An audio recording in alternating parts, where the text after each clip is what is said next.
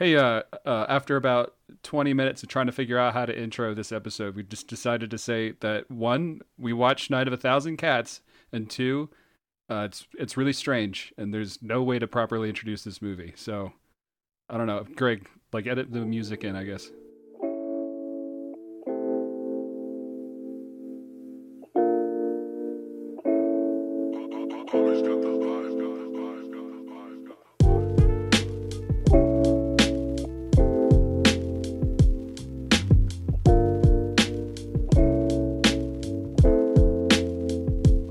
Stabby.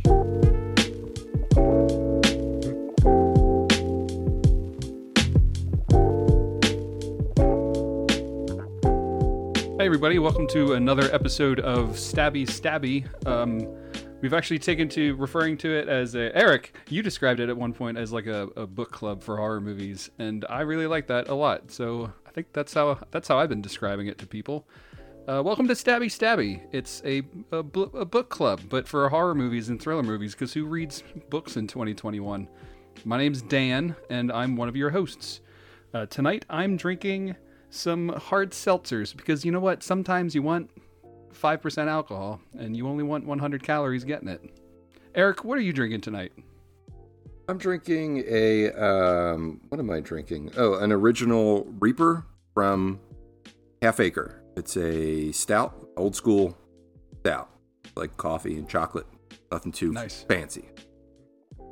It's the second week Oh, in a row man. that nobody's thrown to me. I keep I, I keep forget I keep forgetting Greg's here, honestly. well, I'm Jesus. I'm Greg. It's fine. It's Greg. fine. It's my job. It's my job, and I keep I keep screwing that up. It, it happens. Yeah. Um, well, I am Greg, uh, and I'm drinking a Rusty Rail Brewing Snowflyer, a chocolate hazelnut porter, Uh, because it is cold outside and snowy right now.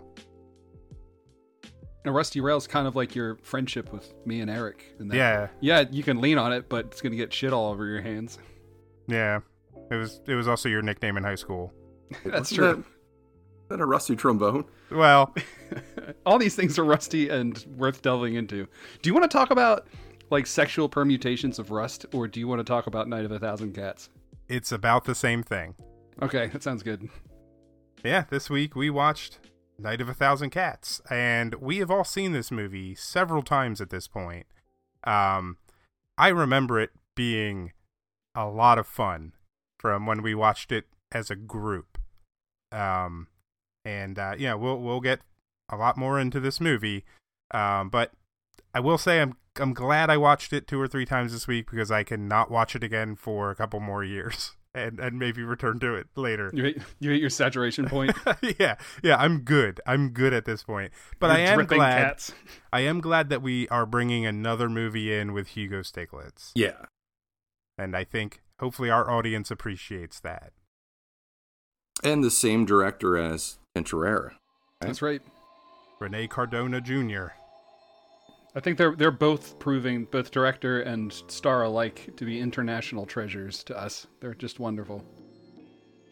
And really, honestly, if it wasn't for Hugo Stieglitz's, am I saying his name right? Stieglitz, Stieglitz, I, Yeah, I dude, say yeah. Stiglitz. No, keep Stieglitz? keep Stieglitz. I like that. Stieglitz. if it wasn't for Hugo Stieglitz, uh, and his just like, he has that charisma that it's not natural charisma. It's like he figured out how to do charisma, and he just does it so hard, Right? Yeah. Well, and it works. It totally works. I'm not. I'm not dragging on him. I, I wish I was him. I'm not gonna say he's got a lot of range or expressiveness, but he's No. he's kind of just cool being there on screen. His beard's cool.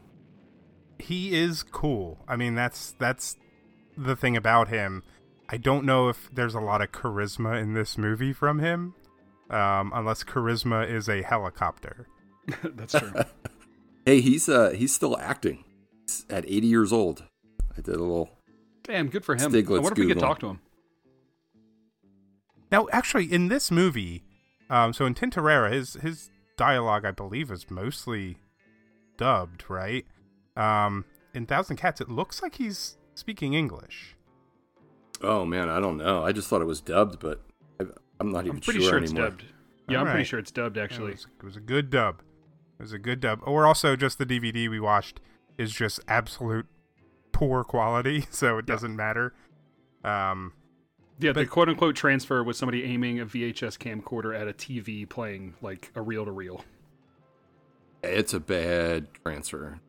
yeah, yeah. So there's a um I don't know if you guys looked into it. there's so there's a came out in 72 at like the Mexico release, 93 minutes. The one I watched, I think the same one you guys watched was released in the states in 74, 63 minutes. So there's a quite a bit cut out of it. For what I understand, it's probably for the best. Yeah, so um I I couldn't watch the two versions cuz I just didn't feel like watching rewatching the movie again. I was like like you Greg, I'm good probably for a couple years or I need to do it with like a group of people drinking, not just by myself. Um but from what I understand is the opening act is chopped off. So very similar to Tintorera instead of going through and like artistically cutting out the pieces that make sense, they just chop like the first 10 minutes off. Um so yeah, I don't want to. I can tell you what it is later. I don't want to get into it before you start your. Yeah, that'll be interesting Yeah. to know because there, I do have questions around his character and his motivations and things like that. Um, but you know what? Let's uh, let's let's just jump in. Let's jump That into the sounds good. discussion.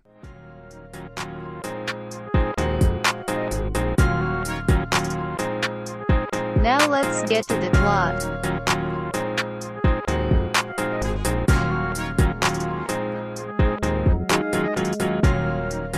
So the movie opens up on Hugo and a woman. They're just they they were they're kissing. They're making out. Um, it shows a bunch of different vacation type activities that they're doing, um, like Lots water skiing, uh, horseback riding, swimming, things like that. Um, they fly around in a helicopter. Uh, they fly over a big estate. They show us a lot of this estate, and I'm skipping eight minutes of this movie because it's just vacation footage. Um, and they they they land at the estate and they go up to the door and they knock. So when I was watching it, I was like, Oh wait, "Oh, is this wait, Craig? his place?" I'm sorry. Can I can I interrupt really quick? Mhm. You, you just skipped over that opening scene when they're they're. It opens with him and a woman on like a vacation resort, and the woman says something like, I would like to stay with you forever. On that, we agree. And I would like you to stay with me, but in a place where no one could touch you. For example, in a crystal cage. and he holds his glass up to the uh, camera so that her head is framed inside the crystal cage. And I just I just wanted to mention that just to give the movie some credit for some foreshadowing. They didn't have to give us any substance, but they gave us that. I'll take it. Dan, I, re- I I got the same note. Uh, I, I think it's the beginning of many artfully shot wine glass transitions. yeah, absolutely. It's a motif. My my favorite one, I think, is coming up um, in the movie. Uh, but it, yeah, it is with the with this first girl. Um, but yeah, so they they end up at his home, which I guess is a giant estate or castle type thing, and you're introduced to the second coolest character in the movie, his um mentally challenged butler Dorgo. Is he mentally challenged? Yeah, I guess he is. He's a, he's a simple fellow. Yeah. Yep. he does he talk? Is he mute? Like I don't. Does he, he have any dialogue? grunts. Okay. I don't yeah. think he has any actual dialogue, but um, he does grunt a lot or like moan things like that. So um. So Greg, I'm sorry. So we're in Mexico. We're in Acapulco, right? I, I have no idea. Is is that Okay. where it takes place? I, I believe so. I think that's where that at least the vacation footage, Damn. all that stock stuff, similar to Tintorera. It's another vacation location. And there's something about the um, castle that he lives in. Like he, arrives at the castle, and the place is hmm, how to put this. I feel like there's so many of these bad movies. You can tell that filmmakers had access to something and then decided to make a movie around it. And I really feel like they knew where some old, shitty ruins in the woods were. And they were like, let's just shoot a movie using these shitty old ruins. And that's what they did. Like it, it's it's not even run down. Like it used to be run down, and it, it's it's past that point. The building that they're shooting outside of. Yeah, it's a cool location. I think it might be a It is. monast- like an old monastery or something. That's what it looks like. But Dan, you're you're definitely right. Um, movies back then, or even now. Um, so Charles, I think it's Charles Band from um Full Moon Pictures. Um, he owned the castle that Castle Freak is filmed in, and they filmed a bunch of other movies there as well because it's essentially a free location Yeah. where they can just rent it from him. Um, so that is definitely what they do. All your sets in one spot. Uh, but they do land. They the Dorgo lets him in and immediately creeps out the girl that he's with. Who I think this is the one girl in the movie that we hear her name. It's Krista, I believe. Mm, hmm Um, so he immediately creeps her out. I'm sorry. It's his face, the cold stare. Somehow he scares me. My dear, it's your imagination. Dorgo's an excellent butler. He's obedient and as faithful as a cat. Can we talk about Dorgo just a little bit Yeah, more for a second? Um, so he's he looks like Uncle Fester, right? He's yeah, that's true. so I looked up his I looked up his name is Gerardo Zepeda. He- So he's a professional wrestler. Uh, before he became an actor, he's been over 300 films, a 40 year career.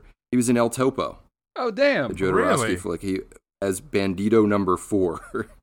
Oh Uh, yeah. He was in Cyclone, which Greg, I think we watched at one of your your horror fests, which is another Rene Cardona Jr. film, Mhm. Which has Hu- Hugo in it as well. Yep. And he, he was in um, uh, Night of the Bloody Apes, uh, which was directed by Rene's father. Oh. Oh, awesome. Um, that's a pretty fun movie. Yeah, he must have been the the like monkey killer.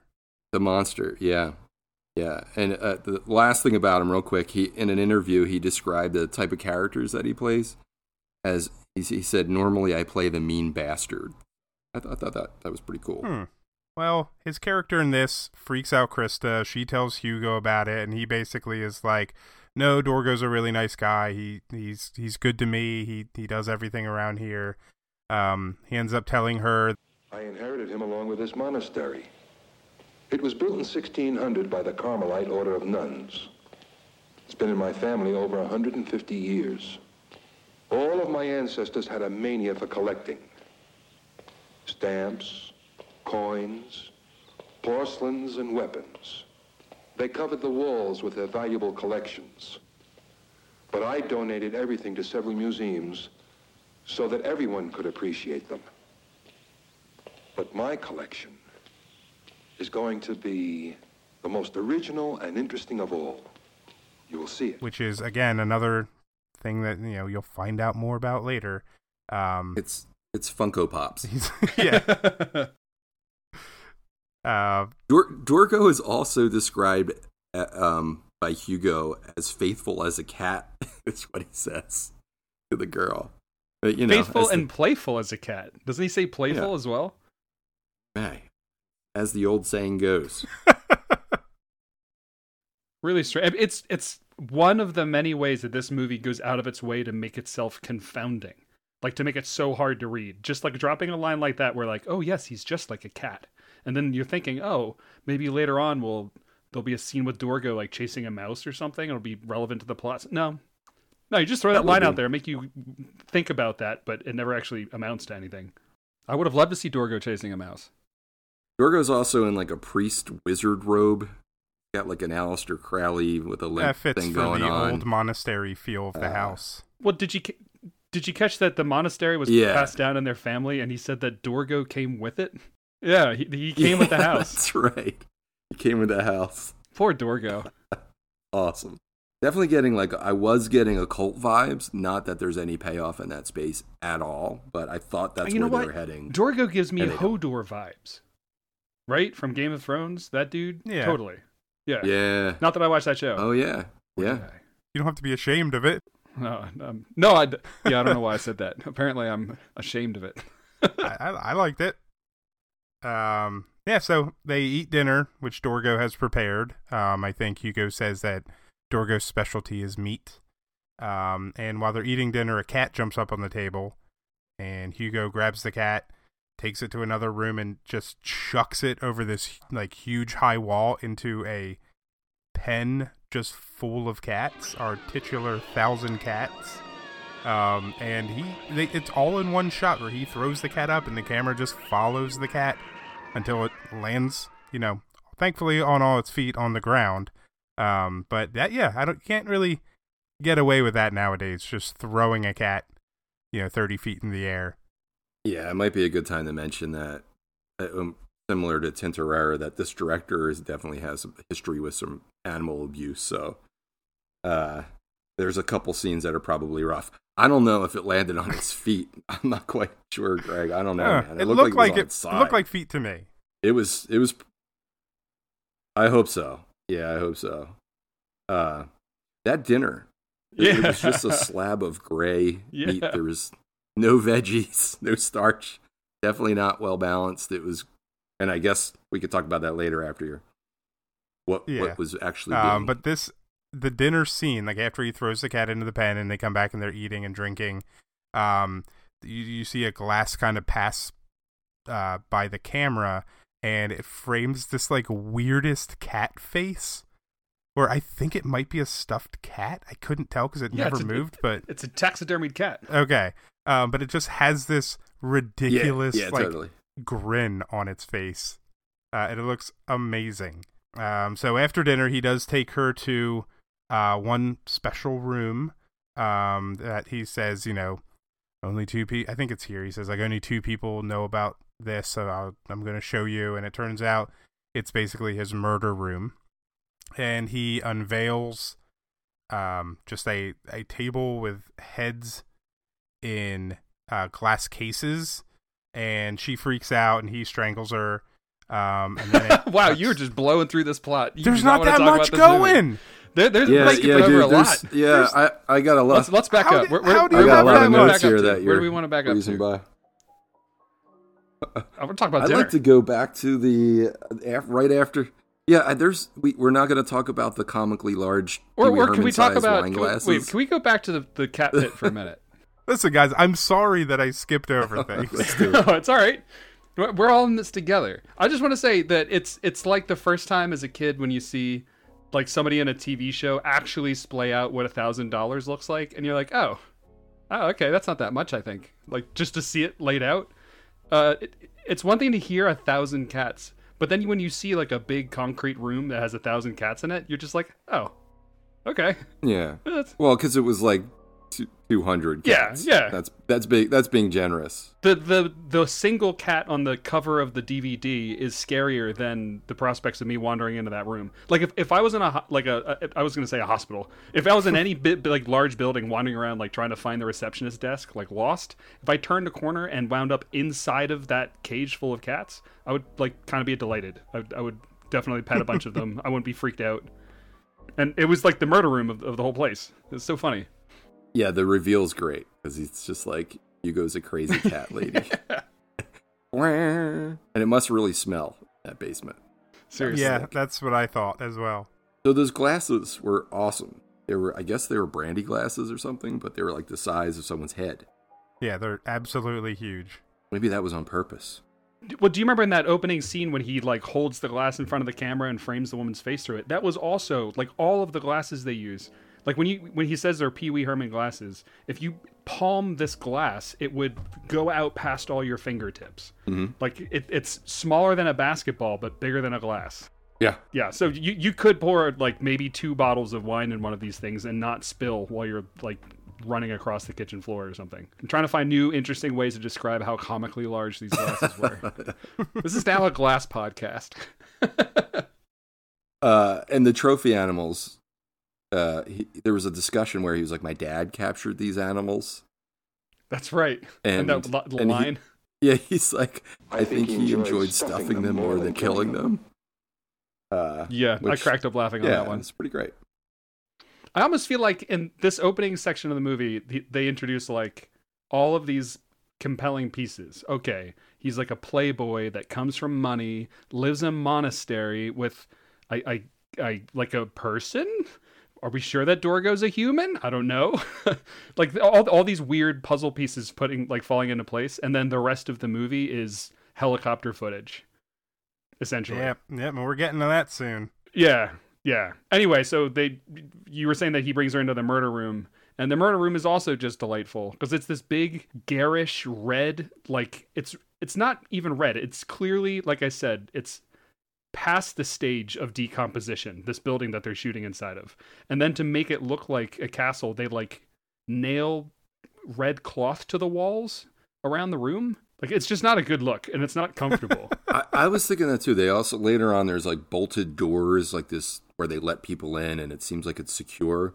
But I'm pretty sure it's falling apart. You could just like step over the side of a wall with your foot and go inside. Like there there has already been a hundred years where this building was open to tourists. That's how far past its its initial use Yeah. it is, and it's now since been closed and is also broken down. Yeah, it's it's awesome. Actually, if anything, just watching this movie for the scenes running around the castle, like the, the castle is the best part of the whole movie. Everything in the castle is super fun. It's leaving the castle when things just get terrible. Yeah, the castle is interesting. It it it definitely has.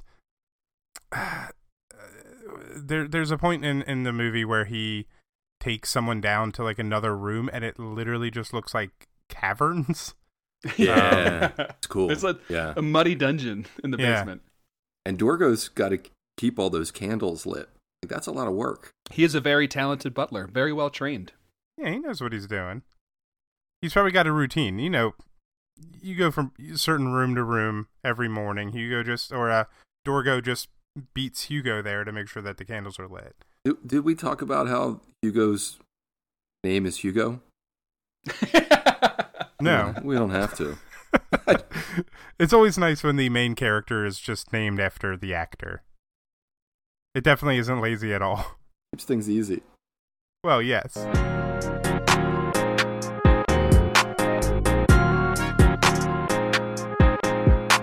Move it along. All right, Greg, where are we at? All right. Oh. So, yes, Dan. Oh, I just you you already said that they wanted a murder room and revealed a bunch of heads, but they wanted a murder room with a giant blanket draped over a, a table with a, this huge square in the middle of it, and the whole there's like 60 seconds of dialogue where the two of them banter about absolutely nothing, and the whole time there's this big blanketed square on a table, and it drove me nuts. Like they did build tension there, uh, but frustratingly, it felt like laziness. I wasn't even sure they were going to reveal what was under it. Hmm. Yeah.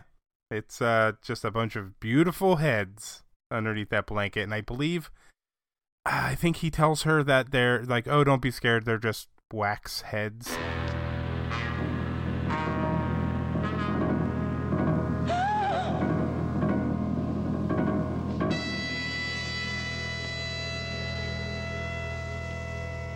Don't be afraid.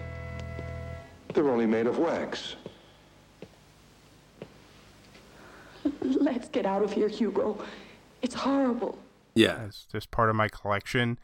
And then they start making And he tries to comfort her. yeah. Uh, and then he just strangles her with, I think, her own, like, neckerchief. Yeah. Yeah. She dies Um, instantly. she dies in like five seconds. Yeah. Um there's that like see, she did die pretty quickly, but I felt like the strangling was fairly violent and there's also like another violent um murder later in the movie. Oh, yeah. Um, in the woods. Yeah, Yeah. that's good. Yeah. Maybe he, Um, maybe he drugged her with the giant cognac glass. Maybe that's what was in there. maybe. Maybe. Um it would make sense um why she wouldn't just leave after having to deal with Dorgo at all. What was the What was the name of the? uh This is a total aside, but it's more interesting. What was the name of the guy that directed uh um the Patrick Stewart white supremacy movie? Is Oh, that uh, uh, Green- Saulnier? Green room? Yes, yes, Green Room. Saulnier. Yes, that's his name. He did a, a Blue Ruin, all of his movies. He has that adage that um like violence of consequence is fast and and brutal, and all of his violence is really impactful because of that. And uh, this movie, it's like silly slapstick, and then when violence happens, I, actually it isn't fast; it lingers, but the violence is brutal Yeah. like contrast wise it goes from silly playboy movie to like i'm re- legitimately worried about the actress in the drowning scene Mm, mm, yeah, yeah. yeah Yeah, we'll get we'll get to that. Um, but after he kills her, um, you see Hugo kind of at the above the um the cat pen, and he's just chucking raw meat from like a big container and just throwing it into the cat pen. And and Dorgo helps him at one point. Um, and um, then it's the introduction, a reintroduction of Hugo in the helicopter. Hey, Um, Greg, sorry. mhm. Just so before we get to the Pl- yeah, helicopter, please feel free to stop. You're just blowing over all the I'm good stuff. Yeah, yeah. Sorry, I, I there's just a couple things that just bothered me that I thought we should talk about. There's one. So I, think they were eating human flesh at, at dinner. First of all, Yes. right? It's, uh, So- would be the assumption. Yeah. Yeah. So there's a close up of him chewing after the hamburger helper stuff gets thrown in the pit, and it looks it's on like this little curved knife. Um, so I'm assuming he's eating her flesh before he chucks it in the while they're throwing it to the cats. Yeah. Okay. And then I think so. and then this is the first scene where Dorgo uh, burns a body. Yeah. I mean, that comes after you see Hugo in the helicopter, and then you see Oh, uh, Dorgo. Okay. okay. Yeah. So I was gonna get there. Oh, okay. I'm jumping That. jumping ahead. Okay. Um, because I have a question about that. yeah. Um, so Yeah. Dorgo is carrying what is essentially a full human body size wrapped in a white blanket and shoving it into a furnace. Um, but the assumption is that they one cut the head off, and it actually looks like the head was removed from that body if you look at the shape. I like that you're really checking it checking it out. Well, the- the- yeah, I have to. Um, and um, but it still looks like maybe they like just cut the legs off or something, and then took the meat from there because there's a, a full torso in there. So I don't know what they're where they're getting the meat from. Maybe it's just ass meat. Who knows? This is what I was saying earlier about how they they introduce all these pieces, but then they don't they never fit together.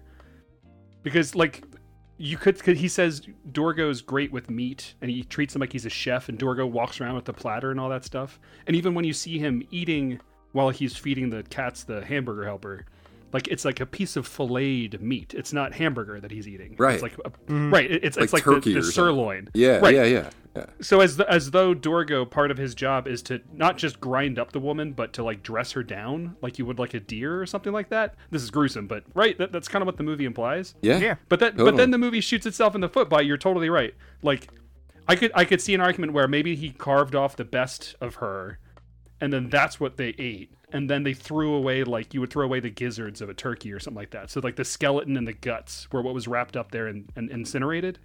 But then that would why would you chew up just the meat in the hamburger grinder? Like they would have fed all that to the cats. So it just it undercuts everything. Yeah. And there's also when he puts his hand in like the hamburger helper, like it it's a lot. It's like a vat is, full yeah. of it. So the the one thing I thought was interesting is um after he incinerates her, uh he has her scarf and then Mhm. he he smells it. And it's almost like a trophy. Like you like a serial killer would take a trophy and that happens again later with somebody else. Yeah. I thought that was interesting. I think they both like I, I always think of uh, these serial killer movies as like what are the killers kinks like all the killers have that thing keeping a trophy or whatever uh, hugo's hugo's got like five kinks in this movie like he flies around with his helicopter and wants to abduct people which we'll get to he eats people he feeds people to cats he like uh, what's it? He hunts people. Like he he he intentionally. Well, we'll get there, I guess. I don't understand Hugo. He loves- He can't be everything. he He's loves- everything. Giant novelty wine glasses. Yeah. Big sunglasses. There's some Do you beer think they were drinking people? They were drinking fermented people. there's some Yeah, beard people beard juice. stroking too that's coming up too that we didn't get. You're gonna have to interrupt because I didn't write that down. So- Oh, I will Uh, interrupt because actually that I, I thought that was pretty important to the plot of the movie. Let's get there. I, I interpret that as like, didn't you guys see that as he's he sees the kid as being potentially good cat food, so they keep showing like him eyes, girl, cats, him eyes, girl, cat. Like it was either they're they're juxtaposing the kid to be feline to him, or he's a crazy guy that wants to feed the kid to his cats. Either way, it seemed like he was weirdly obsessed with the idea of this kid becoming food for his cats. yeah, and he becomes like this kid plays into the movie kind of. Um, like she she shows up again a couple times. Um, but it is it was strange because it didn't really fit what I thought maybe his motive is, which Right. isn't incredibly clear to begin with, but um, he didn't. It, it was never implied that he kidnapped and murdered kids. Yeah, it seemed that completely out of place. Oh, Also, everybody seemed okay with a helicopter hovering Yeah. over their pool like two inches off of the water. like no one called the cops, no one motioned for them to get off their property. They're all just like waving at him and smiling. Yeah, maybe it's just because it was a small helicopter. I kept thinking about like if you ever see a commercial on like YouTube for a drone, that you see people flying drones around and all the people around the person flying the drone are just like, "Wow, cool! Check out that cool drone!" Like pointing and Yeah. smiling. And Yeah. but in real life, uh, if somebody flew a drone around in a public place, you'd be like, "Guy, come on." Like I'm walking here and I don't want to lose an eyeball. Can you go away? like you just be annoyed and kind of maybe like a little anxious that there's this thing. No, in this movie's logic, a guy can be hovering around in a full-sized helicopter in your backyard and like the homeowner is sitting out there with all of his shit being blown around just be like, "Whoa, cool." Like smiling and waving. Meanwhile, his like furniture's flying off the top of their high-rise apartment. right. Yeah. Towels are being thrown. Yeah. Uh, what the one thing I wanted to mention, uh, Greg, you're talking about people's names. Uh, I was just looking up some of the actors and actresses, and so the the mom of the the little girl, uh, her name is Kathy, but the but the girl's name is Kathy. so that's to be a really confusing household. The the mom's name is uh, the actress is Anjanette uh, Comer, I guess her last name is. She was in The Baby, which is a movie Ooh. about you know that movie, Yeah. Uh, Greg? Yeah, and then she was in Dead of Night, the Dan Curtis anthology, in the vamp the vampire segment. Who did she play in the baby? Did she play like the social worker? Yes. Yep. Okay. Yep. Did we did we watch the baby at one of the marathons? No, it, Hmm. I don't really like it that much. It's weird, but like the joke, it, it's kind of a one note thing, you know. Uh, it's Do you- it's about an adult who's kind of still a baby. I love it. I mean, we watched adult babies, I guess, but that's an entirely different That's movie. a different movie. Yeah. uh, but I, I just love the Kathy Kathy thing, just to add to the weirdness of this mu- movie, like Hugo Hugo. You know. I didn't realize that. Do you do you think this movie had a screenplay? Like for real? Do you think somebody wrote a script for this movie? Just gut instinct. Oh man. I, I 'Cause think some- somebody wrote a script, but um, I, I was telling Dan before we started recording, I initially was going to try to count the lines of dialogue. Um, and I got to about like 33, and I was like, all right, there's more than I thought there was. But um, it's not much of a, a, a dialogue heavy movie. There's just something about making a choice like the mom and the daughter having the same name that feels intentional, feels like it means something, but the movie just doesn't pay it off. It doesn't take you there. It just tells you something interesting and then moves on and hopes you forget about it. I mean, it doesn't even tell you. I had no idea that they they had names. Yeah. They're that's true. never spoken in the entire movie. Yeah, the, I can't remember them saying the mom's name. I know the girl calls for the daughter, calls her Kathy at a couple one point in time when she's missing, which I know we're gonna Oh, get there. okay. But uh, but they don't. I don't remember the mom's name being addressed. It seems to me like the whole movie's built around having access to a helicopter, like Yeah, some, and, a, some and an old castle. and a castle. Yeah, yeah. Like somebody had a buddy and it's like, dude, I have a helicopter and a castle. And I then mean, the director was pretty young. He was probably just messing around with the camera with some friends. and there's all that vacation footage, which is in Oh, yeah. Too. So Yeah, you got to use that somewhere. Yeah. Adam Sandler didn't invent this game. No, he just perfected it. That's true. Um, yeah, so uh, Hugo's flying around in a helicopter. Um, like I said, he went to the pool, sees the little girl. He goes to another pool, um, does the same thing where he kind of just flies low. He kind of flies up to an open window in a um, in a, in a high rise and is watching a woman get dressed. And uh, she, good for her, shuts the curtain. doesn't call anybody. Doesn't have too much of a problem with it, but shuts the curtain. Um, and then it kind of cuts to him being back at home playing chess with Dorgo. Well, if- if That's she, just she, what you do. she she closes the curtain and like you said like she's the one person who responds to a, a creepo hovering outside in his like stalker chopper with a little bit of anxiety with like oh maybe something here is off and so she runs over with herself covered with the towel and pulls the curtain shut and then the camera pulls in on her face as she like looks away and it looks like she's now second guessing like "Mm, maybe i should flirt with this guy Well, and I think there's a reason for that. Um, and you kind of get into it. Now, so these three women that he meets, quote unquote, meets from his helicopter, are all in the movie later. um, right? Because I, I I know I texted Dan when I was watching it saying like I can't keep track of which woman is who because they all Yes, look the same. right. Um, but I do believe that they all kind of come in, and there's one scene where it's cutting to different different scenes with the different women, but the conversations are all the same. Yeah, we uh, got which- there. Yeah, yeah. Um, that, and that's when I was like, oh, those were all the women at the beginning. Uh, yeah. Oh, is that what that scene was? Oh, okay. I thought it was the same person. I was completely confused by it.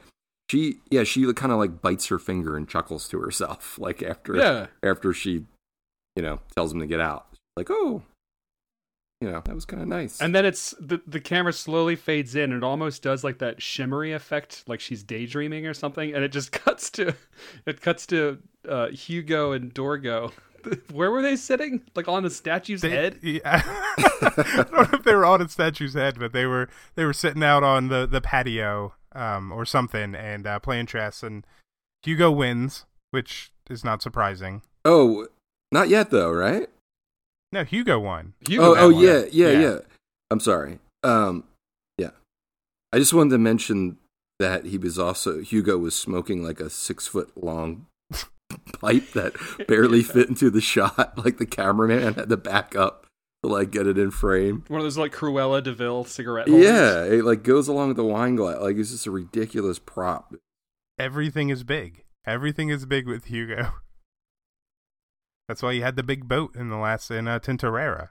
Yeah. I, I think I think it's Hugo's eccentricities that like when I was thinking back on this movie and what I remembered of it. We were talking about like, oh, we're gonna watch Night of a Thousand Cats and kind of talking about what we remembered about it. And my first thought was like, um, I I remember there being I, I was getting a vibe of like a wealthy guy swooping into like monotonous middle class suburbia and stealing away um, bored housewives, right? And then so maybe there's like an undercurrent of horror of like a fear of somebody coming in and, and taking your partner away or something like that. Um, that's not the case at all because all the women that he sweeps away all seem like exorbitantly wealthy and well off. So I don't I don't get the choice to give this murderer like eccentric props that are all pointing at him being like a out of touch billionaire when all the people he's hunting are also other out of touch billionaires. Well, I I think there's I still think there's a case to be made for that way of viewing the movie, um, because yes, all these women do seem to come from at least some sort of wealth, but the the main woman we kind of follow with him um, has a husband who's never seems to be home and is always away. Um, so maybe she's just bored. She's bored of taking care of the kid all the time. Clearly, she abandons the child frequently. Yeah. all Several throughout the movie. times. I just chalked it up to being like the swinging seventies, kind of like Tintorera. You know, everybody was just kind of down to down to get busy. Nice. That's that's equally valid. I feel like in this movie, just on a rewatch. I keep I yeah I keep wanting to see intent in places that uh, just ah, keeps letting me down. Yeah, I I do feel like that's the the story of this movie is that Yeah, the- you, you want it to go, you want it to exceed things, and it does kind of let you down. If you love helicopters, you'll love this movie. Yeah.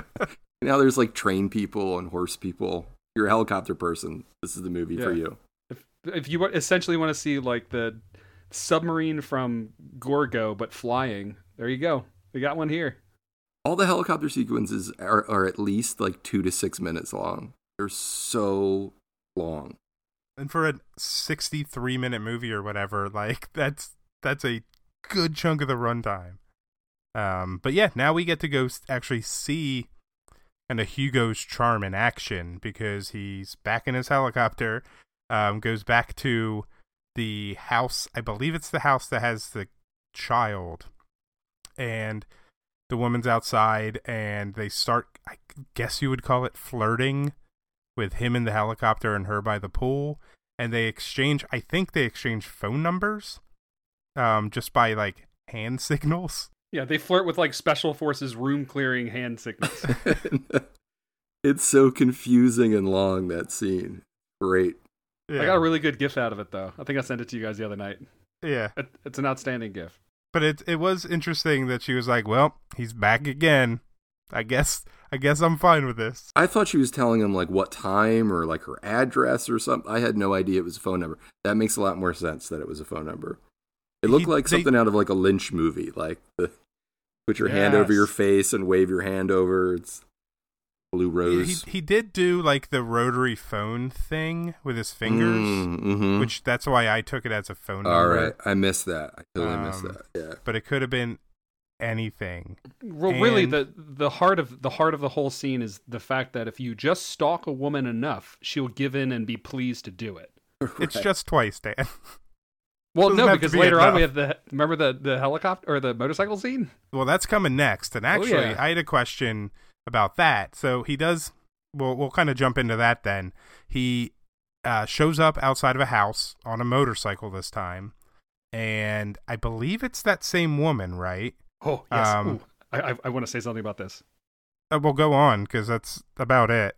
Oh well, he's sitting out there. The, he's sitting out there staring at the gate in front of their like estate, and he's he's sitting on his motorcycle, not far away, like maybe what four car lengths away from the entryway to their house, mm-hmm. and he's just rubbing his mustache with his knuckle in the weirdest way. And I wanted to ask you guys, do you think he was preening himself like a cat? Oh man, that's cool. I didn't I didn't pick up on that. Yeah, I like that. I think he's preening himself like a cat because that's not the first time when he's on the prowl hunting women that they totally shoot him in, in ways that makes him like seem like a, a feline on the prowl. That's cool, man. I like that. I thought it was like a villain, like like twisting his mustache. You know, That's like, I thought, like he's like, oh, I'm gonna go do something evil. But I like the I like the cat thing. Yeah. If you if you watch it and think about that what it looks like when a cat like uses the back of its paw to, to push at its whiskers, it's the exact same motion. Like it, it can't be it could be unintentional, I guess, but I totally read it like a cat. And later on in the jungle scene, a lot more cat talk then. Nice. So like, so man, now you got me thinking because Well, no, it's just like everything else. It's an interesting ingredient that seems intentional, but do they do anything with it? I don't. I don't think so. I was just curious if you also saw it. well, does this speak to his motive then? I don't think so. Because he doesn't is his have a motive. Well, Yeah, so okay. Well, he- let's if- let's get to the end, and then we can talk about Hugo. All right. I I'm wanna- gonna, forget, I I'm wanna gonna forget what I thought, open. but um, all right. So we'll just we'll just go ahead and blast through this in five minutes. um, Greg just wants to get it over with. He's like, I don't want to. I don't want to relive this trauma again. this is this conversation has already been better than I expected from this movie. So You better edit that out. um, yeah, so he he ultimately he gets uh, she leaves in her car. He follows her, and she kind of sees somebody following her in her rearview mirror. Um, but then it cuts to he's golfing, like uh, he's at like a driving range. It looks like, Mhm. um, but but the girl that he's looking at, I'm pretty sure isn't the same girl that he was following. that would. Yeah, I, I stopped paying attention to who who was who. I couldn't so tell them I apart. th- there's three women in this movie that I refer to. It'll be mom, which is the the, the woman with the with the kid, golf girl, who is this girl we're meeting now, and then like penthouse girl, who he saw through the the window when she was dressing. who Is Penthouse back Girl the to. girl that he goes diving with? I, uh, maybe. And then there's also flashback girl. And there's That's a the one. there's a girl in the yeah there's a yeah yeah and there's a girl in the Yeah. beginning that's cut cut out too. Yeah, I think the one he goes diving with, because that's when he says he has a headache, and I think that's penthouse girl. Okay. Yeah. But either way, so I think this is an introduction to a new woman who he wasn't just stalking, but is now kind of being weird too. By, Um, by the way, that she likes his golf game, so That, that scene seems like it's from a, like a romantic comedy, like another movie. Like the they're, the two golf balls go in the hole at the same time. like it, it gets all cute. There's like bongo music. It's Yeah. Well, it's kind of like it's kind of like Tintorera. How we talked about some of the scenes feel like like the montage in Tintorera felt like shorthand for a relationship playing out over time because it, it showed that couples like in different combinations and in different poses. Yep. It, it- there were a couple of shots like that in this movie where it was like I thought like the the golf balls going in the hole at the same time is just like and they flirted and they're gonna fuck and we'll move on. yeah, yeah, that it's kind of oh, it's their totally, yeah. meet cute. yep. Oh, gotcha. Um, yeah, but that that was it was weird because it was a new woman, and I recognized that it was a new woman, even though they look incredibly similar. Um, but yeah, so they are kind of just, I guess, flirting while um, golfing. Um, and ultimately, she ends up back at his place, and they bang, and then they drink. Um, and I don't really, you know, stop me if there's anything interesting that happened there, but I didn't really think there was. Um, and then he says like, "Oh, I want to take you somewhere." And this is when he goes down.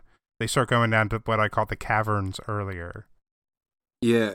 Gra- i- i- Before that happens, isn't there? Doesn't he parachute the doll to the Kathy, the little girl, like in between for no reason? like it's completely out of sequence. I don't, I don't know. It's, Uh, I I- can't. Yeah, I don't know. It it's might be I'm- possible, but I, yeah. I'm not sure if that's where it is. I, you know, I remember that happening, but yeah. um, I don't know if I have that written down. That's okay. Um, but yeah, so he uh he starts taking her down, and then there's a knock at the door, and Dorgo answers, and Hugo comes up with him, and it's a older guy saying like, Good evening. I'm sorry to bother you. I'm a doctor. I was on my way to visit a patient when my car broke down, and I wondered if you could help me.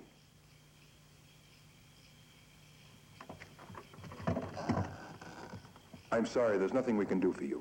Now listen, it's a little girl, and she could be seriously ill. I must get to her right away. I told you there's nothing we can do. Drive them in your car, Hugo. Don't worry about me. I have to leave.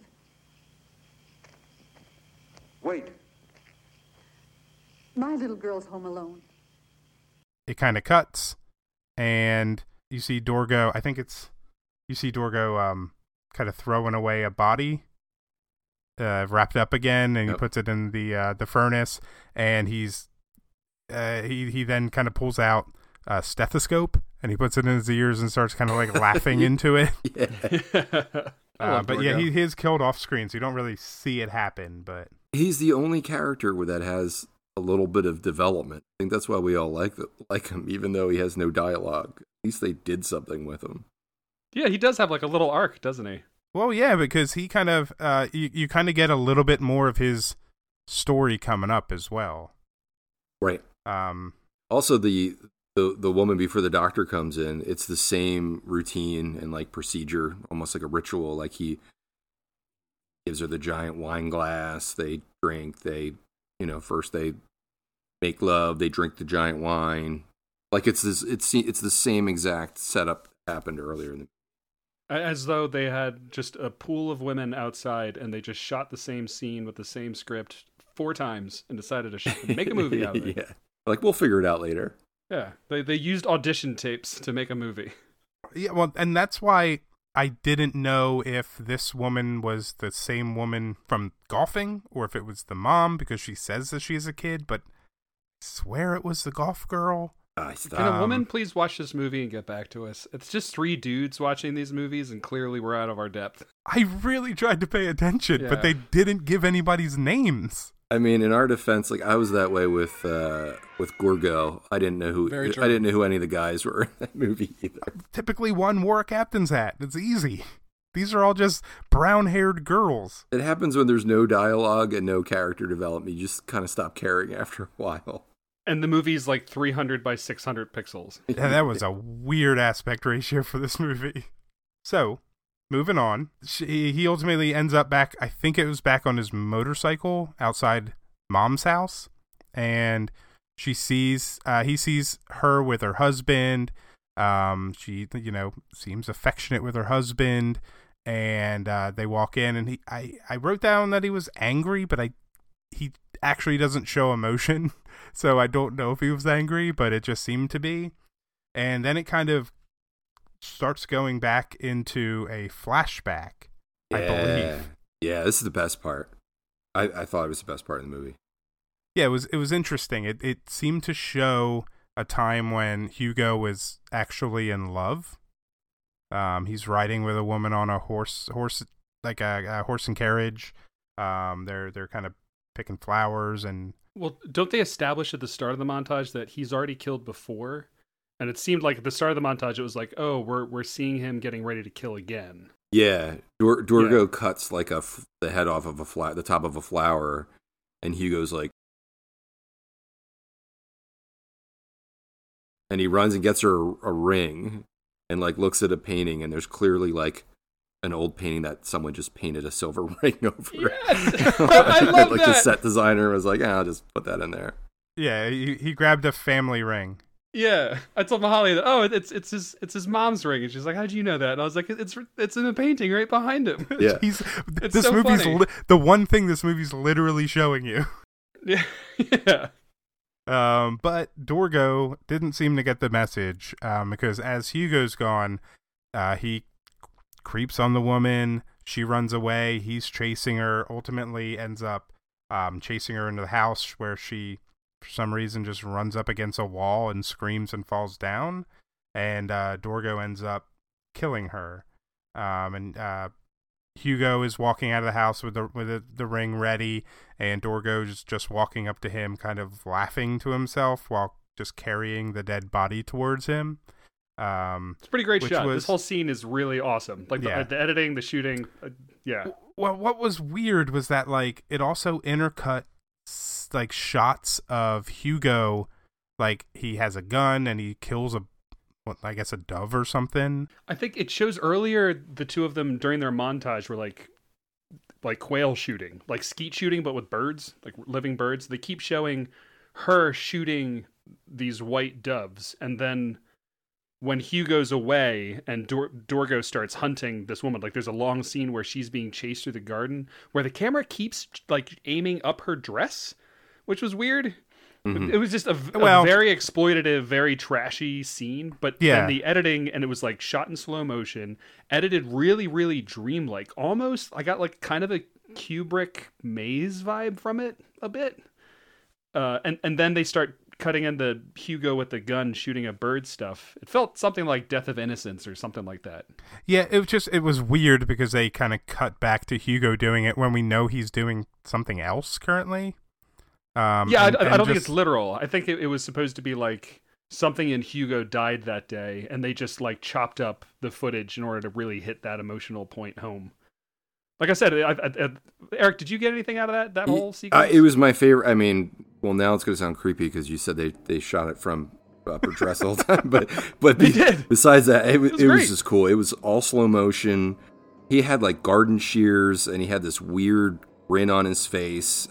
They slowed everything down. The soundtrack got totally different. It like um, it almost sounded like distorted voices or chanting or something. Um, it was great. I don't know. I just really thought that was probably one of the best scenes in the movie. It felt like a horror movie, I guess is why I liked it.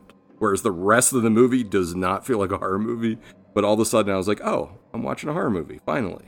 Yeah. Mm-hmm. Would, would that would that whole sequence not feel right at home in like a Fire Walk with Me kind of a like David Lynch? Oh, yeah. experimental Yeah. experimental violence. Like yeah, a lot of symbolism and stuff like that going on. Really cool. It's a good sequence. If if you're gonna watch this movie, watch like the opening ten minutes and then watch that scene. Done and done.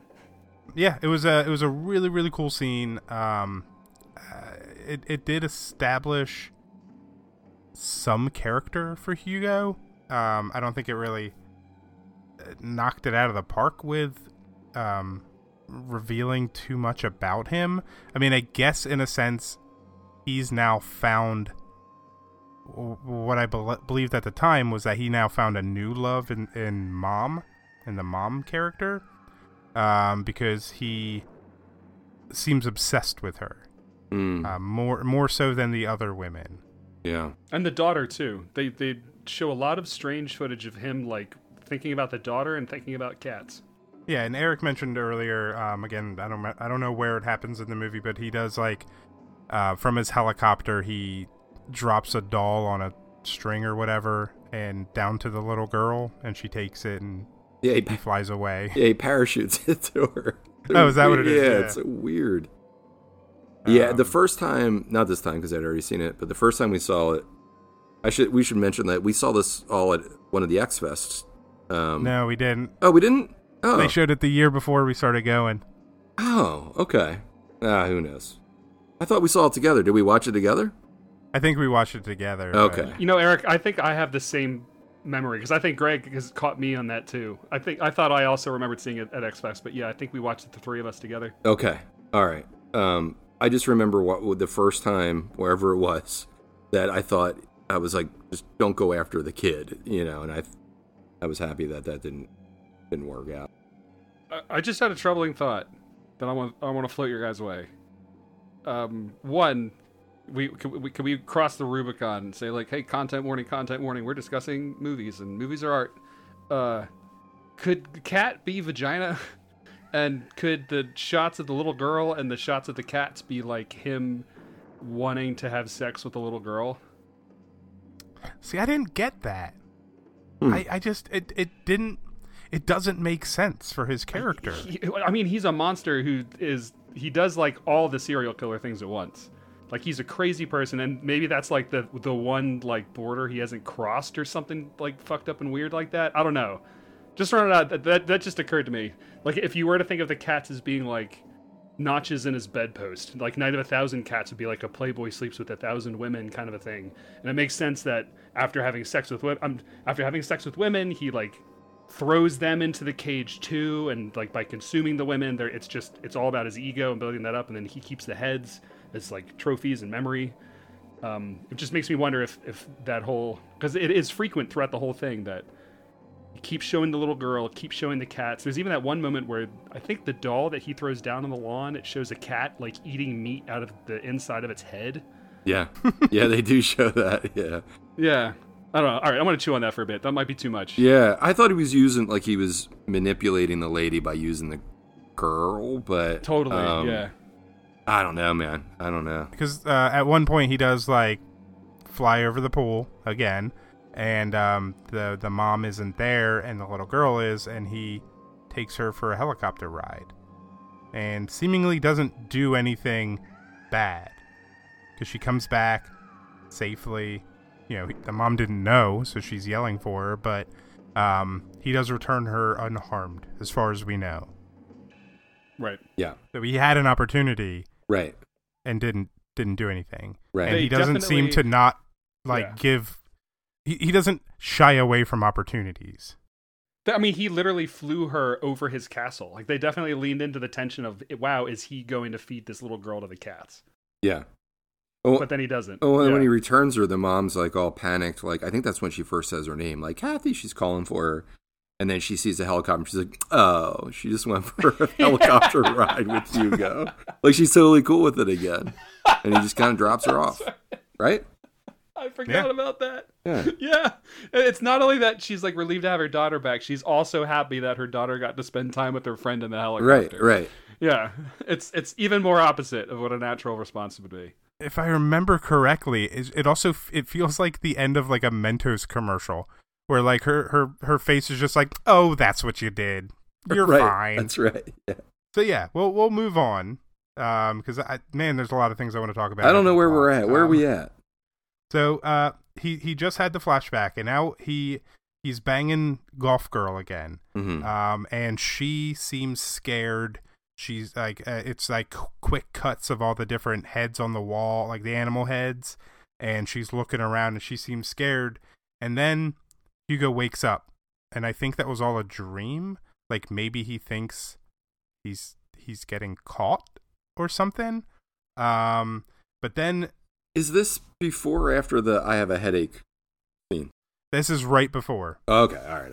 Yeah, because he he wakes up with another girl. He wakes up with the penthouse girl, and he kind of goes to the couch, and I think he's at her penthouse, and she asks him like, "What's wrong?" and he says he has a headache. Um, it's it's very confusing because this is the scene where Oh, I love it scene. cuts from the different co- like it's all seems like the same conversation that he's having Yes. with the three different women in three different situations. Yep. Um, and it was a little hard to follow when I didn't realize, oh, these are all the same woman or all different women. I thought it was the same person. I was so Yeah. confused. Yeah. Were, are they with the same? I'm pretty sure they. I thought they were with the same person. I'm no, actually they're all with right different now. women Are because they? at, at one Okay. point he is talking to Golf Girl. Golf Girl has the the most unique face of the three, and I could pick her out. She had more of like a stronger jaw. Okay, I- I remember one for her eyebrows. She had like really thin, long eyebrows. I think that's Penthouse Girl. The one in the when they're in the pool and she says, uh, like the phone rings or something like that, and she says, I'm sorry. I have to see the guy who pays for all this. Please lock the door when you leave. And call me some other day. so that there's two things that happen in that short scene, which I think speaks to um uh, Hugo's character. So one, she is leaving for a, another man, like to go meet another man who's richer than he is. Mm. So he True. uh, doesn't have that kind of power over her because she already has somebody more significant in that area than him. Also, the second kind of thing I, I found interesting was that she had a white cat that was walking by the pool and he just grabs it and drowns it in the pool. Yeah. Yeah. And then that, yeah, there's something that happens later that's very similar. Yep. The dra- and that that was another like totally s- awful moment of animal abuse. Yes. That was rough to watch too. Thank you for calling that out, Dan. We're just all gloss over Yeah. it. Like, yeah, he drives. oh yeah, then he drowns a cat. Yeah, yeah. yeah. He That's uh, fucked up. he has this line: "All, things, have, a beginning, and an ending, an ending, and nothing can change the that. Life ends in with death." Like it's like this weird philosophical moment where he's swimming in a pool with giant, oversized sunglasses. Yeah, I, I love that line. It's it's Yeah. really good. Yeah, What's that one? Uh, Um, what's the Jim Jarmusch vampire movie? Ah, what was that one called? Only lovers left alive. Uh, that reminds me of a line of dialogue that would be in that movie. totally. Like yes, utter, utterly yeah. depressed, longing, philosophical, beautiful, rich people. Right, right. Yeah. I haven't watched that yet. Oh, it's very good. I love it. Yeah. It's, I think it's my favorite Jarmusch movie. He al- is the cat that he throws over the wall. al- sorry to gloss over. Yes, that. it is. It's also a white cat, right? I think it's the same cat. I think they had a stunt cat. Yeah, they had a cat that they just like abused the whole time. You can tell because if you look at its eyes, they're bloodshot and terrified. I bet. Yeah. yeah. Um, but I do think from that moment where the girl says, you know, I'm leaving because I'm going to go meet up with a richer guy, um, it, it's you kind of start seeing Hugo crumbling, or at least his his idea of himself starts to crumble because the next scene, um, he's again playing chess with Dorgo, uh, but Dorgo beats him, which um, apparently doesn't sit too well with Hugo because it cuts to him just throwing Dorgo into the the pen of cats. Mm-hmm. Um, so even his most trusted and beloved uh, wizard butler, uh, he, he doesn't let anything slide. Oh, poor Dorgo. Just all because that's the end of his little arc. His little arc is like he goes from keeping us from murdering his friend's his boss's girlfriend to keeping a scarf to keeping a stethoscope, which is slightly smarter than a scarf, to winning a game of chess, to uh, being murdered. Oh, I didn't think of that. Yeah, maybe he's just getting smarter the whole time. I think he does. He's a little arc. Oh, poor Dorgo. Man, when he kills him, it is quick. Like he knocks over these like checkmate, and then they just immediately cut to him being slow motion thrown into the cats. And it's Yeah. edited like a comedy shot. Yeah, too. I laughed at. Yeah, it, it it's Yeah. ridiculous. It is pretty funny. it doesn't do Dorgo any justice, but it is. It's objectively, it's pretty funny. It's a pretty good joke. So after that, we um and Eric, I think you mentioned the scuba scene. I think this is the scuba scene coming up here, Oh, and I think that's with Penthouse Girl. yeah, but, but before that, I'm sorry. This is probably totally inconsequential to the plot at all. But he does. There's more. This is like the seventeenth time for helicopter creeping, but the dad's back, and I just thought it was interesting because the helicopter's super low again. The dad's by the pool, and he's totally cool with it. He's just like smoking a cigar, reading a paper. He's like waving to Hugo, like, "Oh, there's a helicopter in my backyard." Uh, well, that's like when I was growing up. Um, there would be hot air balloons kind of flying around, and everybody would Ah, just yes. go watch the hot air balloons in, in just random people's backyards yeah, because it was the best view. So, yeah, I mean, I guess if if it was one time where a helicopter kind of came down and was uncomfortably close to my pool, maybe I would think like, oh, that's really neat to see a helicopter. Um, because I assume this is the first time that the husband has seen that. What if the hot uh, the hot air balloon was dropping dolls from parachutes and ladders and doing sign language phone numbers? to your wife and daughter. right, right. If I was his husband, I hadn't seen it yet. Greg, I, you hit the nail on the head. I, I was trying to figure out how to say, yeah, uh, they don't have the right response. They all respond to him like a hot air balloon. That's exactly right. Yeah. That's exactly right. Yeah, I like- You're totally right. Yeah, I do like that.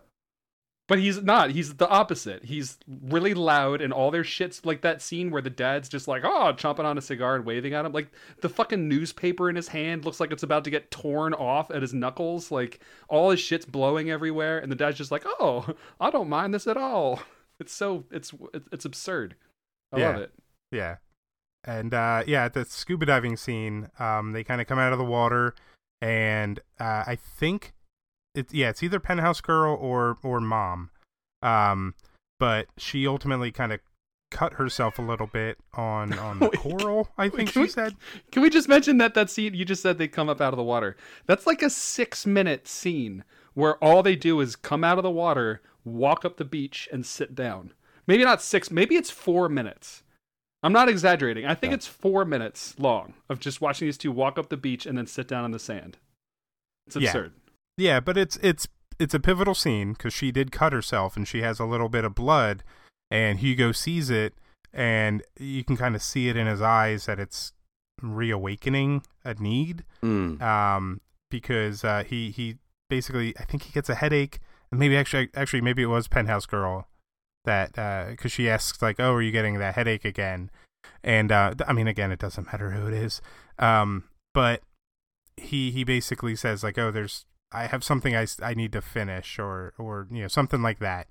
Um, and then it kind of cuts to um a boat trip with Golf Girl, and he uh he he- he's on a boat with her, and and they kind of go to um the middle of a lake or whatever. And he's like, "Oh, this is the perfect spot." And she's like, "I'm oh, I'm uncomfortable. I want to go home." Why did you stop? This is the place. Let's go back. It's getting late. It's already too late. I found the right piece for my collection. and uh he's like oh i have i have something i have to do and she notices what is it like a spear or something just sitting right next to him Yeah. and uh so she freaks out knowing you know what assuming what he's going to do and she jumps out of the boat and and swims away and and gets to the land and he just there when she jumps out of the boat he grabs the spear and actually just chucks it at her Yeah. um, It comes close. that- yeah, it was pretty close. I mean, we're seeing it from a distance, so it's quite possible that it was not that close, but it, it looks dangerous. Um, but she's swimming, and instead of him just jumping out of the boat and swimming after her, he like turns the engine on, slowly turns the boat. Um, like, and he's he's rushing. Just this boat does not turn. It hits a log, and it like it's. I I don't. I thought it was really funny, um, watching him. Um, but he does end up just chasing her through the woods. Um, That's the scene I was thinking about. Those shots of him running through the woods. If you just go back and watch that scene and just imagine your head like jaguar sounds, jaguar, jaguar. How do you say that word? Jaguar. Jaguar. Imagine Jag- jaguar sounds. Jaguar. Jag. Imagine jaguar sounds like over the footage of him running shirtless through the jungle chasing after prey. It's totally shot like a like a, a nature documentary. Again, I feel like they're making him like a cat Mm. for no reason. Nice. That's another cat scene. Yeah. Yeah, but he does catch her. He catches her in the water. Um, and this is like, this is the violent scene of the movie that we mentioned earlier. Mhm. Um, where he he he grabs her by the neck. He's choking her. He's slamming her in the water. Um, uh, has her under for a little bit. She kind of comes back up. He's still choking her, and it's just up and down for for a few times. Then ultimately he drowns her. Um, but yeah, it's it's it's a pretty intensely violent scene. Yeah, so this calls back to the him drowning the, the cat in the pool, white Yeah. cat. Um, the one thing I want to mention was so after diving, uh, he says you have that head pain again, right? And then after Mhm. that one lovemaking scene, is he's like, I have a headache. Well, that ten minutes that was cut out um, in the beginning was a boat cruise with a psychiatrist, and there's a little bit of a backstory where he's basically he's crazy and he spent some time in a mental institution, and he ends up killing the psychiatrist in like a, another chase sequence. So, uh, there's that that was cut out entirely. So, Wow. not that it adds anything. Like, yeah, he's obviously he's crazy. He Well, that just know. it adds another bullet to the list I'm, I'm writing down right now. We we'll we'll talk about Hugo later. Okay. Uh, I, I just we should just list all the all the quirks in this character. This is absurd. Uh, this that's like the fourth time I've said that. This is absurd. This is this is completely off uh, topic here, but there's also a lot of weird random shots of the sun where I don't think like uh, the director knew how to transition, so he just zoomed into the sun. Did you guys notice this? No, I didn't. But now that you say it, I do remember a lot of those. Like a, a shot starts on the sun and then it pans down quick. Yeah, he just was like, I don't know how to go to the next scene. I'm just blasting in the sun. Yeah, after he uh, after he kills Golf Girl, um, Oh, this which- is actually uh, sorry, I'm just gonna interrupt Greg one more time.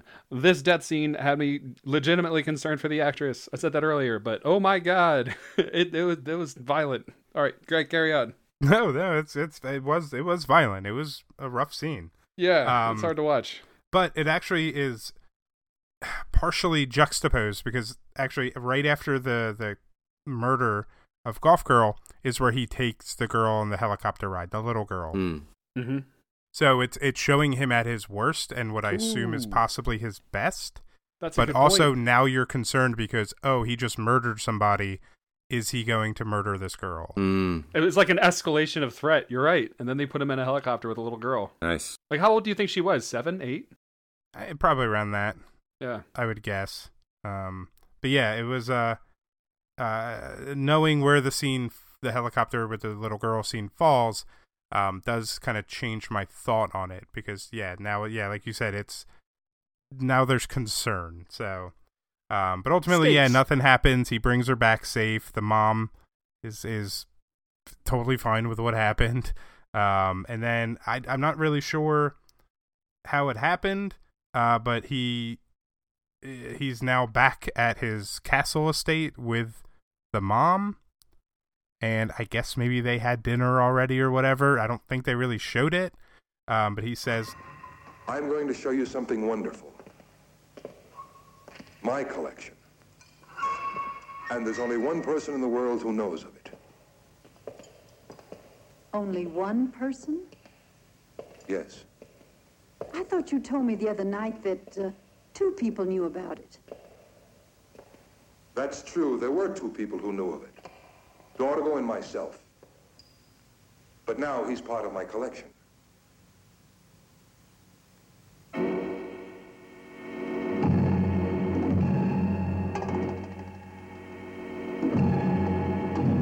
It's interesting that he kind of didn't have a problem with killing dorgo that is just like well this was just one other thing that i had to take care of.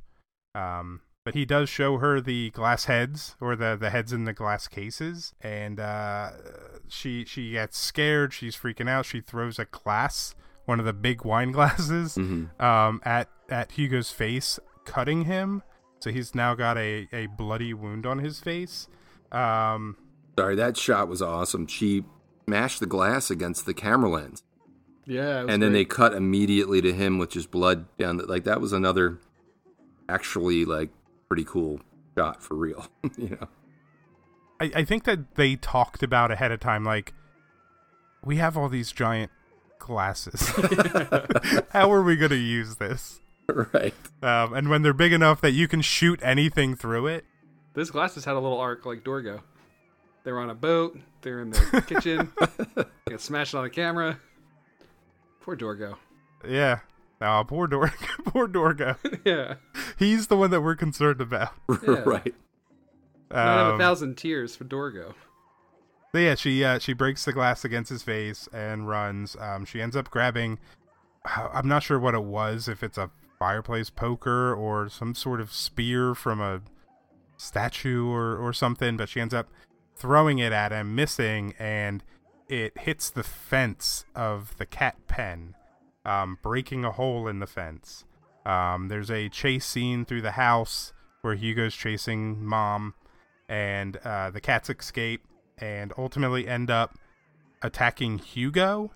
I mean, I think they were trying to attack both of them, but she was behind a big chair and was kind of blocking them and and pushing him away. But you just see cats flying everywhere in this scene. Um, I laugh because it's funny. I don't condone animals like just throwing animals at people. It is um, but just seeing it is ridiculous. Clearly, Um, there's somebody off camera with an armful of cats just hucking them at the stars on camera. Yeah. Yeah, I, I, my guess is that uh, in the movie, the cats were going after Hugo because he's bleeding. Now he's wounded. Mm-hmm. Yeah. Yeah. Yeah. Yeah. Um, okay, so Blood on the water. It's Jaws again. there you go. Um, so yeah, the cats are, are attacking Hugo. Mom uh, makes her way out the door, uh, the the big main front door. She had to lift off the big uh, wood that's holding it down, like holding it locked. She has to find the key to unlock it. It's a very tense scene because the cats are coming. you hear the cats coming, you see them running down the stairs. Uh, but she does get out before the cats get there. She shuts the door. Somehow the cats do end up opening the door at one point, but it doesn't matter because she's already in her car and is driving away. Um, and the the kind of final shot of the movie, uh, because that's that's the end of the movie right there. So like the cats attack Hugo, uh, and she escapes. Um, but the the scene, uh, the final scene, starts on like the first glass, uh, first head in, in one of the containers, and just kind of pans over to uh, past all the different heads that we've seen through the movie. The doctor's head. You kind of see Um, the whole movie like replay again. Mhm. almost. Yeah, a little bit. Just through all the heads. just yeah. through heads. Um, but it cuts uh, ends on a empty container, which would have been for mom. Um, but you you see through it the cats attacking Hugo, and his head is kind of just framed in the center of that glass container. Basically, he's his own last victim. Chef's I kiss. Um, Yeah. so yeah, so that um, that was Night of a Thousand Cats. Um, I, I I hope I hope and assume that you've maybe heard of this movie at some point because it has become more known in the uh, the the horror circuit uh, or you know whatever. Um, but it is sixty three minutes um, of of helicopters. yeah. You gotta re- it's, it's a lot of. It, yeah, go ahead. it was really like you gotta really like helicopters. Yeah. There's a lot of interesting movie or ideas in this movie, and uh, none of them pay off. It's so frustrating. Uh, so Hugo, thank you for watching the extended thing. So we know that. Uh, just tell me if I'm missing anything.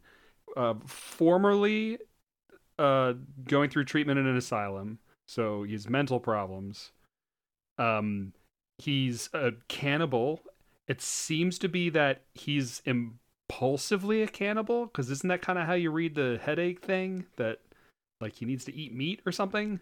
hmm I mean, that's what I took from it. Mm-hmm. Or that he, or that he needed to kill, like he needed to satiate his bloodlust. something in the yeah something in like the there's a lot of Venn diagrams converging with Hugo in the middle. So like yeah, there's definitely an impulsivity to it with the headaches. Um, he's a like thrill seeking killer because he like sets up like taking the girl out to the island and chasing her was risky, but he got something out of it. Um, he's a ritualistic killer because he clearly has a ritual for wooing them, taking them home, feeding them, and then doing his nasty deeds to them. Mhm. He's also a sexual killer because he fucks most of his victims. Mm-hmm. Wow. Am I am I missing anything? How many more? The wine glasses, He's a he wine likes glass weird connoisseur. wine glasses. yeah. helicopter enthusiast. He's, he's there are just- some good things about him.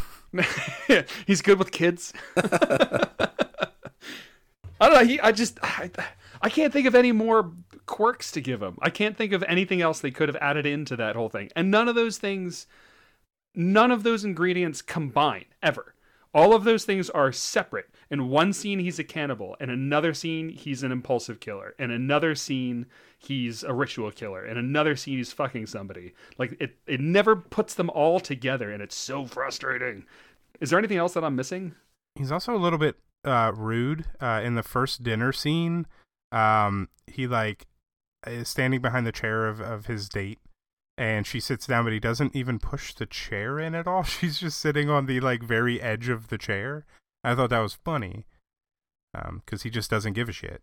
He definitely is, has like a superiority thing going on for sure. Greg's worried about manners out of the whole thing. what? You- Listen, if you're gonna have, if you're gonna own a a large crumbling estate, you should have some manners.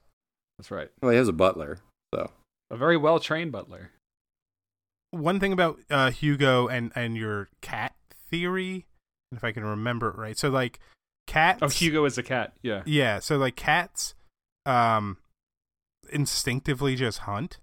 Like they hunt to kill. And they toy with their prey too. Yeah, which is I guess what he's doing. You know, Yes, he's he's yeah. stalking. He's like cats will stalk.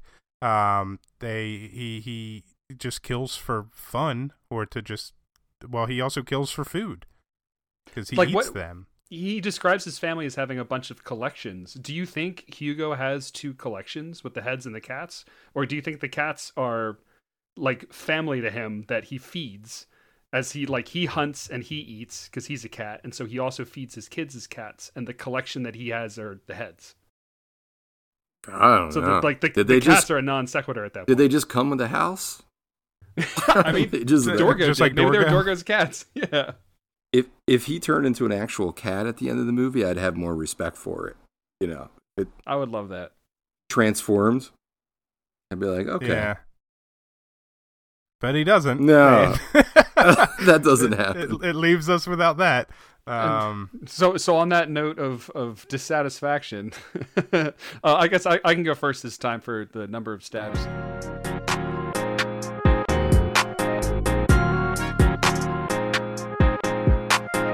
For the ratings.